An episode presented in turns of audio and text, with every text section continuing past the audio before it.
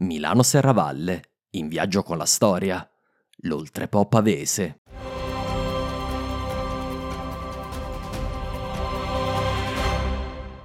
Siamo abituati a pensare alla Lombardia come ad una regione che si estende a nord del fiume Po, eppure un triangolo di Lombardia si incunea tra Piemonte ed Emilia-Romagna. Stretto tra la provincia di Piacenza e quella di Alessandria, l'Oltrepo Pavese è terra di vini, di antichi borghi e di castelli abbarbicati su deliziose colline. Oggi fa parte della provincia di Pavia, ma il centro principale della regione è Voghera.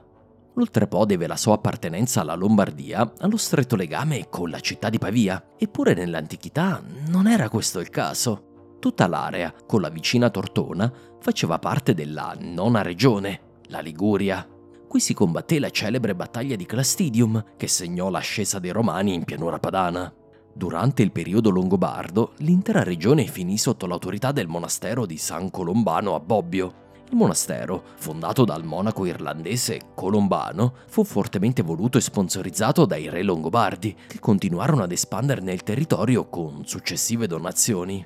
In epoca carolingia, le proprietà del monastero di Bobbio divennero un vero e proprio feudo del Sacro Romano Impero. Gli abati erano solitamente di parte ghibellina e pro-imperiale, contro i vicini comuni guelfi. Con l'indebolirsi del potere imperiale, dal X secolo in poi, finì sotto l'autorità della potente famiglia degli Ubertenghi.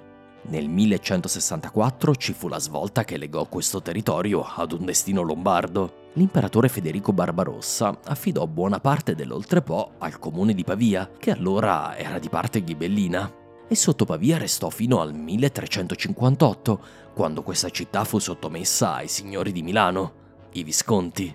L'Oltrepo da allora rimase legato ai destini del Ducato di Milano, conquistato prima dai francesi e poi dagli spagnoli. Ad inizio Settecento arrivarono gli austriaci, ma nel 1743, in conseguenza della guerra di successione austriaca, l'Oltrepo fu conquistato dai Savoia, che lo organizzarono in provincia di Voghera.